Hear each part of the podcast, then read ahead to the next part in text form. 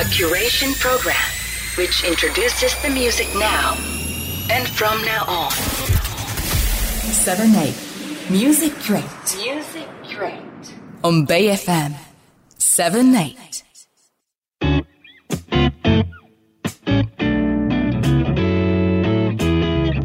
Seven Eight Music Curate この時間は音楽業界で活躍するさまざまな方に業界の裏話をお聞きしていきたいと思います本日ご出演いただくのは先週に続きまして「 The Orchard Japan ルーム」代表鈴木竜馬さんです。龍馬さんよろしくお願いいたします。こちらこそよろしくお願いします。1週目もすごく濃い話が聞けましてありがとうございます。ちょっと2週目も引き続きお願いします。こちらこそ。あの今週もたくさん龍馬さんにあの質問があるんですけどあの先日あのリアルサウンドであの龍馬さんのインタビュー記事読ませていただいて、結構僕の身の回りもあのインタビュー読んだ方本当にめちゃめちゃ多くて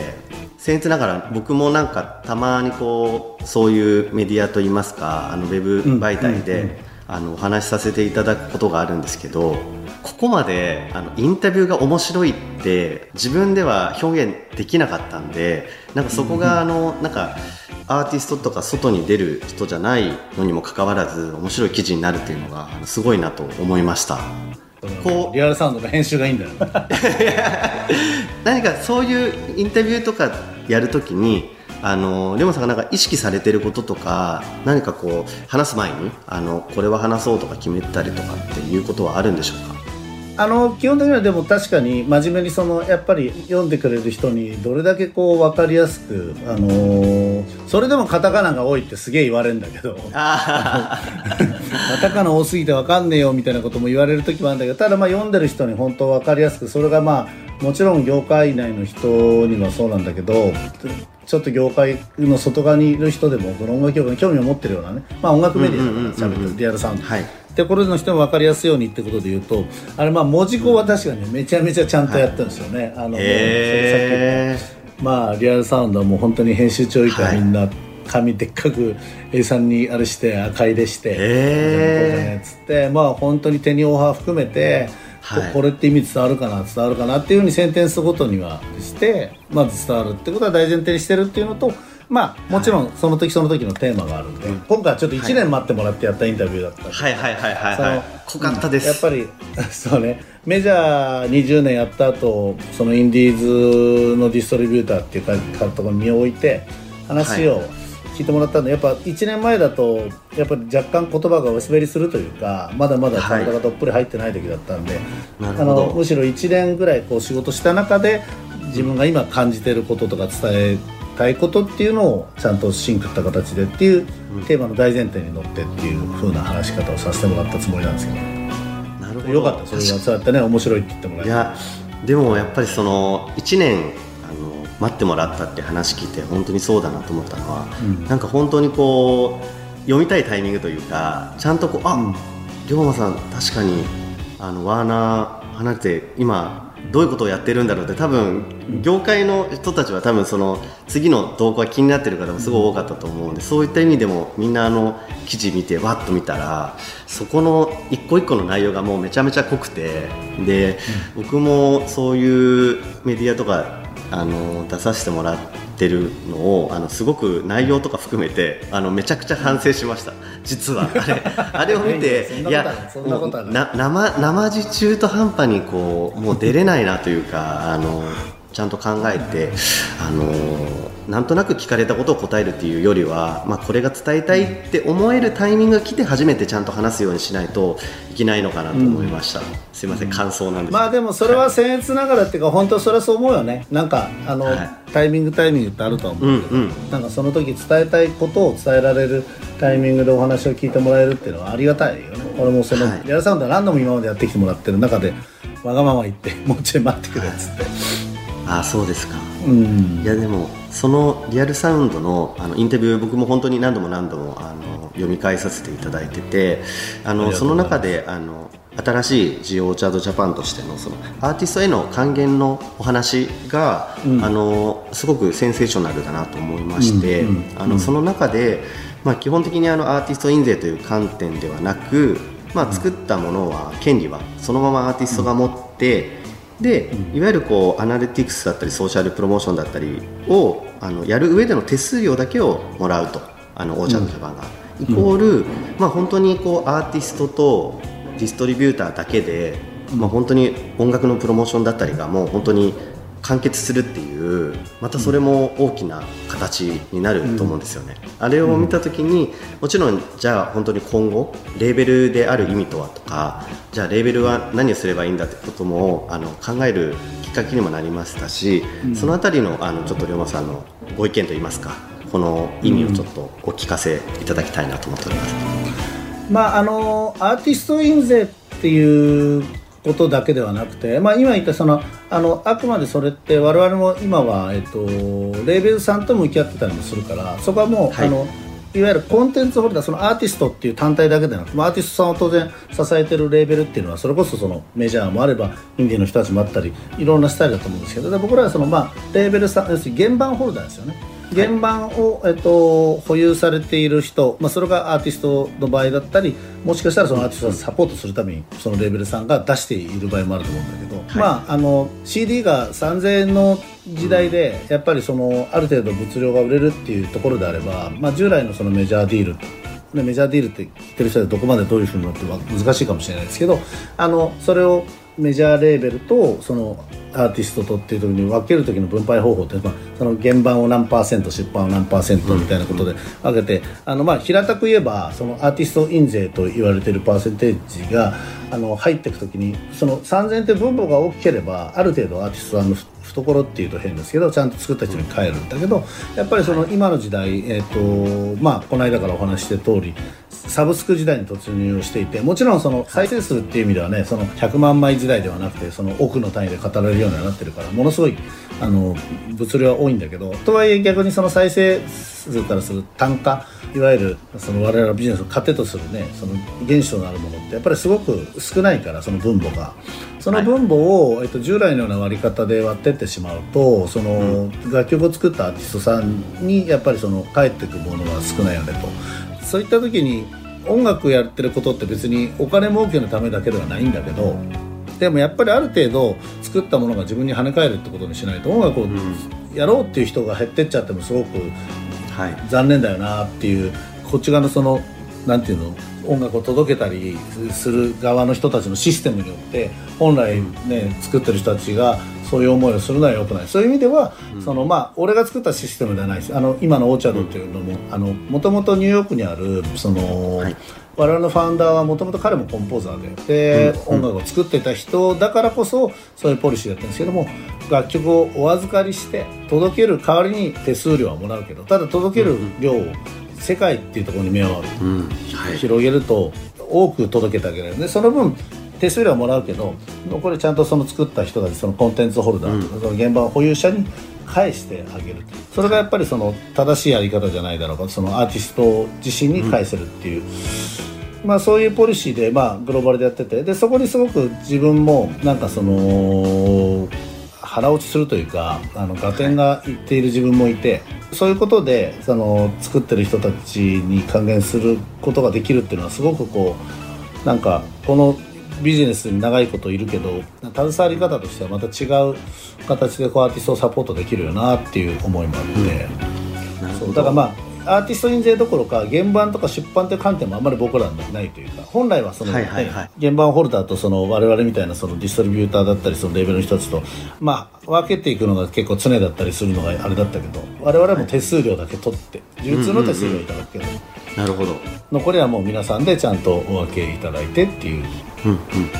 ていうのは一つのまああのー世界でもでもものすごくその潮流が来てますよね。あのグローバルでもまあ。そうですかはい、特に海の向こうはもう圧倒的にあの、うん、新人だけじゃなくてスーパースターもみんなもうそういう形でなんかレーベルとの共存の仕方っていうのを別のスタイルに変わっていったりもするから、うんうん、まあ、日本もすごくそういう潮流も来るんではなかろうかっていうのは思ってますけどね。なるほど。でもなんかすごいお話を聞いててあの本当にワーナー時代からその龍馬さんのマインドはなんかすごい変わってないなっていう感じがあの、うん、してあのそれこそ本当に先週ご紹介いただいたあのシラップにせよ日食さんにせよ、うん、あのなんかもうインディーズとかメジャーとも関係なく本当になんか突き抜けて、あの本人たちのやりたい音楽が明確にあってでもその、明確にあるからこそメジャーレーベルだけが彼ら彼女らにアジャストできてフィットできるあのプロモーションできるかって言ったら多分そうじゃないと思うんですよね。あの、全然それがあの海外に向けてどんどん届けたいとかこういうふうに発信していきたいっていうアーティストがいればもう本当にメジャーにいなくてもメジャーと変わらないぐらいの熱量であの音楽が届けられるんだろうなっていうのはあのすごくお話を聞いてて、はい実感しました。まあ、届けるあれですよね。届き方っていうか当然その、あのまさに今やってるこのラジオっていうメディアもそうかもしれないし、まあ、テレビメディアもそのいわゆる紙のメディアもそうだけどでもっと言ったらそのじゃあいわゆるさっきのリアルサウンドじゃないけど、まあ、オンライン上のメディアもそうかもしれないですけどそういうものに加えてやっぱりこう一人が下手したら1台2台 あの、このデバイスを持てる時代になってっていうことでいうと、まあ、メディアと違うところでまず音楽はまずそこにそこですぐ聴いてもらえるって環境は整ってるわけだから聴いてもらってるものをどうその横につなげていくのっていうことが、まあ、ソーシャルの使い方だったりもすると思うんで、うん。はい。で我々は手数料をもらう代わりに提供しているのはそのもちろん届けるっていうディストリビューションの作業もそうですけどそのアナリティクスのツールっていうその、あなたそのアーティストの曲がどこの誰がどういうふうに聴いてくれてるかってことを紐解いてあげられるんででそのはい。紐解いてあげられるとあじゃあその横にもこういう人がいるかもしれないよねとかあのその先にこういう人がいるかもしれないよねってことが、だからそのまあいわゆるメディアっていうものと違うところで音楽が聴ける環境があるわけだからそこをもっと手伝ってあげることでその人たちの楽曲をまあよりブーストしていってあげるっていうことにつなげられるっていうのがまあ一つの我々がやってる手法だったりするんですけど、はい、あれですよね。あのそれこそ今までってあのディストリビューターってなんか結構その DSP にあの曲をアセットする仕事じゃないですけど納品っていうあのうん。概念があると思うんですけど、なんか決してそうじゃなくなるんだろうなっていうのはあのすごく思いました。本当にそこにやっぱりちゃんと人がいてあのこの曲はどういうふうに届けたいっていったことをあのそれこそあのオーチャードだったら国内だけじゃなくてあの多分全世界にあのそれぞれの,、あの担当がいると思うんでそういった形でなんかどんどんどんどんこう海外につなげやすいんだろうなと思ってそれこそあのうちだとあのイブってアーティストがあのオーチャードさんの方にお世話になってて、はい結構本当にあのすごくシェアが本当海外がすごくていまだにあの Spotify あのね。ね、デイリー見ても国内だとわ割とアップルとかでも200以内から外れちゃってるんですけど結構本当に全体の海外含めたデイリーで言うと本当に毎日25万26万ぐらい本当に未だに Spotify だけで再生されててそのほとんどが海外っていうのはあのすごく面白い現象だなと思いました。そうですよね。だからなんかかつてはやっぱりその CD っていうメディアが本当になってる時当然そのタワーレコードさん HMV さんじゃあそういったところで例えばタワレコの渋谷店の2階のこの平台をどう取って、そうですね。どう展開したらどうだろう、はいうん。それによってまあそこにあのじゃあどのぐらいの人が総量で通って手に取ってくれるかっていうところとはまた違う観点で、まあもう世界中にその接点があってかつまあもちろんその平台みたいなところに出すっていうのはまあプレイリストに入れることだったり、まあ、プレイリストのカバーを取るっていうことにつながるのかもしれないけど、でもやっぱりそういう可能性が本当に接地面がねやっぱ増えてる。その一人一台のデバイス持ってて、わかりますその先にそういうプレイリストがあってっていうところだとものすごくこう接地面が増えてるっていうのはまあこのデジタル時代の面白さではありますよね、だから想定外のところで海外で聞かれる可能性がある、はいはいはい。そうです。その展開が今までは本当に国内のここで展開されるためにどうしたらいいのかっていう考え方だったりしてたのが、それがもう一気にこう全世界に広がったから、それは本当にすごいこう可能性を感じますよね。それがメジャーに限らずあの本当に一人で音楽作りしてる人たちにも同じ可能性があの平等にあるって考えるとあのすごくいい未来ですよね。そうですね。あのそれはもう日本のアーティストだけに限らずやっぱり世界を今、あのラテンの人たちが席巻してるのもそうだし、あのもうそれでいうとやっぱりこれからまあインドだアフリカだっていうところの人たちもどんどん面白いものを送り出してきてるところでいうと今までそういうのを聞ける環境にこっちもなかったっていうことも聞けるし我々の音源もそうやって向こうに届けられるしっていうところで、まあ、それは総合乗り入れだとも思うんだけど。そうですね。ちなみにあのもうりょうさん最後の質問になるんですが、はいはいあのこれからの j p o p シーンストリーミング一体あのどのようにあの変化していくのかっていうのをちょっと最後にあのご意見をお伺いできればと思っております。いやー難しいなそれは難しいけど。難しいですよね。難しいですけどね、でもまあ今言ったようにそのまあ接地面が増えてるっていうのはさっきあの本当に面白い環境だったりはするから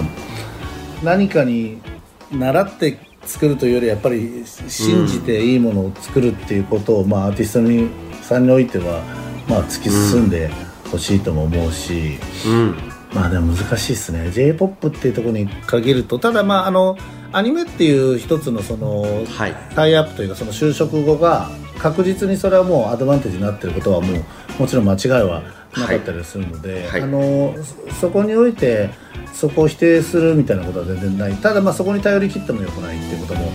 あるけどやっぱりその、日本にとってはそのアドバンテージだと思うんですよね。そのまずアニメの就職みたいなことも、う。ん。そうですよね。れとうん。やっぱりその例の夜遊びの話じゃないですけどこの間も言ったその中田君が受け入れられたのも僕らからするとすごいなとは思うけどでも理解ができる。あのでも海外の人に聞かせた時にいい意味でやっぱり理解できない。やっぱりその中田はすごいオリエンタルだっていうんですよね。でそそういう意味ではあの今のシティ・ポップの世界的な、ね、文脈それはあのマリアさん達夫さんだけじゃなくてあの 70s、80s のものがこれだけ世界で聞かれてるっていうことも含めてそれはやっぱり日本のそのコンポーザーというかね日本人の人たちが作るものがすごくこう、まあ、オリエンタルっていう言い方じゃないのかもしれないけどすごくアイデンティティには富んだものだっていうことがうんうんうん。結構証明されてきてるからそういう意味ではその j p o p を変にその洋楽を真似てなんとかかんとかってことよりは、うんうんあの我々が持ってるこの感性とか感覚っていうのはそのまま突き進めた方が、あのうん。海外に行ける可能性もすごく広いんじゃないかなっていうのは最近は肌感で感じますよね。それは古いものも含めてね今そうなってるわけだから。確かになんか今ほんの j p o p っていうもう本当に言葉自体が昔だとなんとなくこういなたいというかあの、ちょっとねなんかもっと洋楽っぽい方がかっこいいみたいなそういうこう、うんうん。風潮もあったと思うんですけど確かにあのレモさんおっしゃるようにやっぱ今 j p o p が実はもう世界的に見るとあのすごく面白いビビッドな存在になってきてる感覚はありますよね。結構オリエンテッドなものになってるんだとは思いますね、うんうん。我々が思ってる以上にね、確かに。あの海外の人たちからするとすごくこうアイデンティティがあるもの、それ k p o p にもちゃんとあるわけじゃない？K p o p の人ありますね。確かに。あれと同じように、うん。そのだから我々が持ってるこの感性っていうのは多分そのまんま変にね不思議せずというか、フロントに押し出していくことでもっと面白いことが出てくるのかなと思いますよね、うんうん、ありがとうございます。あの最後にすごくこう刺さる言葉をいただいて。いやいやあのうまくまとまったのかわかんない。いえいえいえいえ。ありがとうございます。あの龍馬さん今週もお時間になってしまいまして、あのまはいあの最後にあの3曲龍馬さんのセレクトした楽曲をお聴きしながらお別れしたいと思います。はい。あの2週にわたって龍馬さんありがとうございましたいいえこちらこそどうもありがとうございました。